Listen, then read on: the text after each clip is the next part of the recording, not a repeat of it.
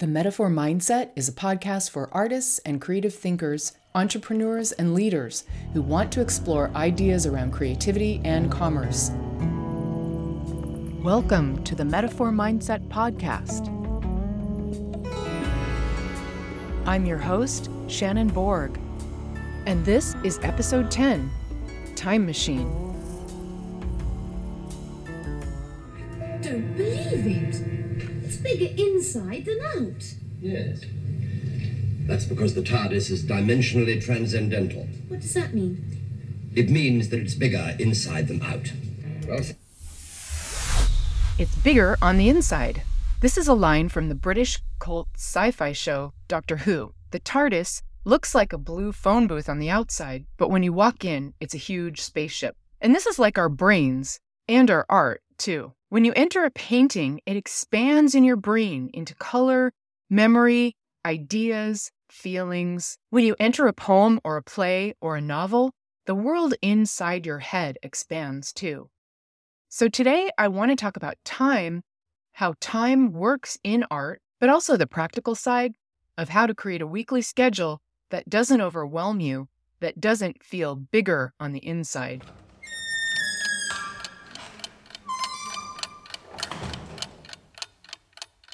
The poet William Carlos Williams once wrote that a poem is a little machine made of words. I believe he was referring to the way words work with each other to create a flywheel or a dynamo of meaning that moves forward and pushes you towards the end of the conveyor belt or the end of the line, the end of the sentence. And it produces a result, a feeling, a thought, an idea, an image. So lines of poetry and lines of fiction work in time. They have a beginning, a middle, and an end. You read one word, and then you read the next word, and the next, until you're at the end of the line. Visual art works a little differently. When you look at a painting, you can take in a lot of information at once. You see color, you see shapes, line, an image, a face, a figure. So, in this way, I think of poetry and writing as linear, in practice anyway. We read a line and then we read the next, linear. A painting is not linear, it's circular or, or some other shape. It's lyrical. Your eye returns to the same place over and over. It's more random. Granted, poems are meant to be read and reread. They are meant to be taken apart with lines and phrases. They often repeat words over and over. They get into a rhythm, so there's a certain element to poetry that is cyclical, rhythmic, musical. But it's just an interesting note that we do read poems one word at a time, usually, and we look at paintings all at once, usually. Poetry happens in time, and paintings happen in space. So, what is the time space continuum for art? Apparently, since Einstein, we've realized that time and space move together. But as a maker of poems and a maker of pictures, I find it interesting to think that I can use these two forms differently when I am aware of how time works. I think of time as having three different shapes cycles of daytime, nighttime, seasons, the lunar cycles all make us think about time as a circle, time as kind of a round shape. And then from the Renaissance into the Industrial Revolution, the way that we think about time shifted from a cycle into a line. Time was no longer just an endless loop that kept repeating, it was more about progress. The progress of culture, the progress of industry. And now, since Einstein really, we think of time totally differently. And time now is shaped like a web. Of course, we have the internet, the World Wide Web. We can reach back in time onto this machine called a computer. We can reach at any point and touch different places in our history. We have access to poetry, literature, art, and music from all over the world and from many time periods. In all three ways of looking at time, whether a circle, a line, or an arrow moving forward, or a web where we can touch different areas of the web, time itself is a tool, is a concept. It's a way of marking, it's a way of measuring our experience in the world.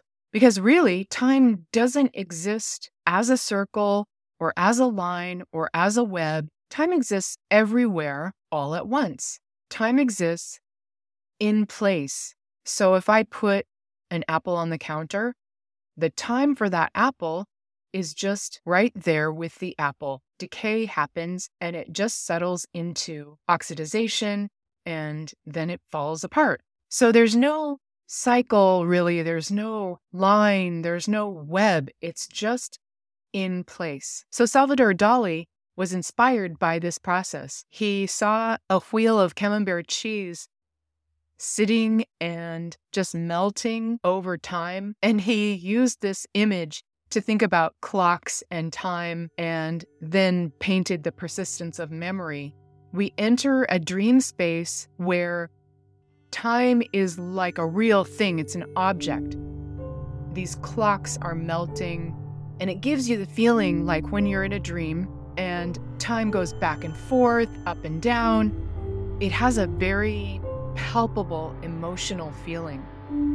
The past is a tool that my brain uses to understand myself, to understand where I came from, what things I've done in my life, memories, family, ancestors, history. And the future is also a tool. It helps me think about goals, hopes, dreams, what I'm going to do next week, what I'm going to have for dinner. The past and the future as tools can be very useful. So, for artists, time can be used as a tool in so many ways. We enter the zone, it feels like time stops. I talked about this in the Fear and Flow episode. We can utilize that space where we feel like time stops and we can create freely in that space. But sometimes our schedules feel like they're overwhelming. We can't quite find the key that unlocks that door to free flowing time. So I've a way to look at your schedule that may give you more freedom. I call it the time machine. So every week I do my time machine, which involves me sitting down on a Sunday morning or afternoon when I feel like I have a little space to relax. I get out my schedule and I lay out three pieces of paper. One is for the past, one is for the future, and the middle one is for the present. On the past piece of paper, I write down anything that I didn't finish from last week, anything that kind of nagging at me or something that I keep saying I want to do. And I write that down and I keep making a list. I just think of all the things I want to do that I haven't finished. Before I feel a lot of anxiety, I go to the future list. In the future, I keep kind of a running list of all of my goals, and I have annual goals and things that I want to do in the far future in a year, in three years, in five years. It's really good to have this bigger vision. It gives you something to work towards. So on the future list, I write down a few things that I could do right now to help me move towards one of those goals. And then on the present list, the middle sheet of paper, I list all the things that I need to do this week, whether it's pick up the dry cleaning. Who am I kidding? There's no dry cleaning where I live. I live on an island.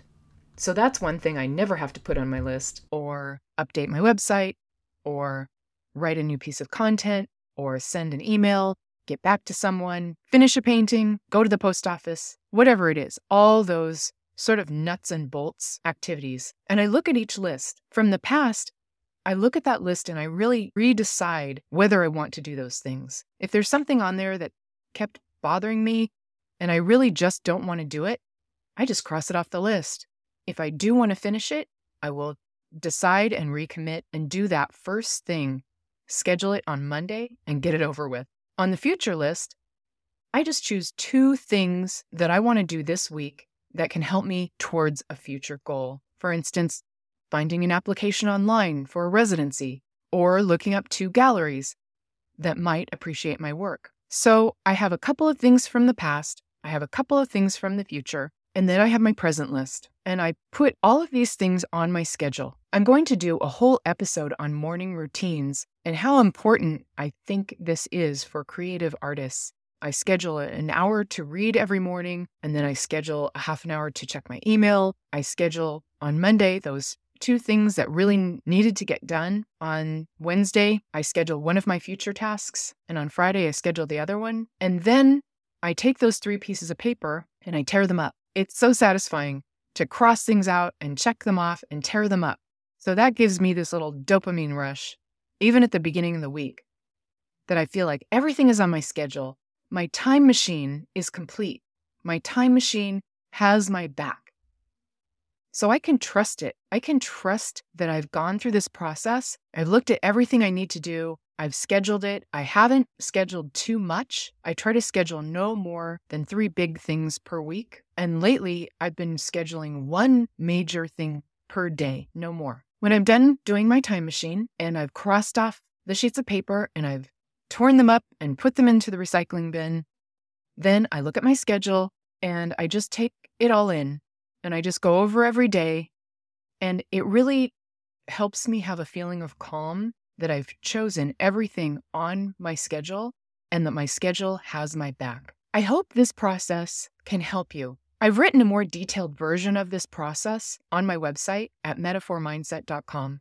If you like this idea of thinking in cycles and circles, and that works for you, then practice that in your meditation. Picture the day starting and the day ending. Picture you being calm and safe within that cycle. Picture all the excitement that will happen within that one day or week or month or moon cycle or quarter or year. If you like to think about time as a line going towards something, that's useful too. You can imagine your goal on the horizon, down a path, and you can walk towards it just one step at a time. If you like to think about time as a web, picture yourself in the middle of that web, and you have the ability to touch the past, to touch the future, to understand all the vibrations and feel everything resonating in you and in your work. So, this brings me to the final point that time is a tool for your creativity. You can enter the flow, you can enter the zone, you can use the key that you create to think about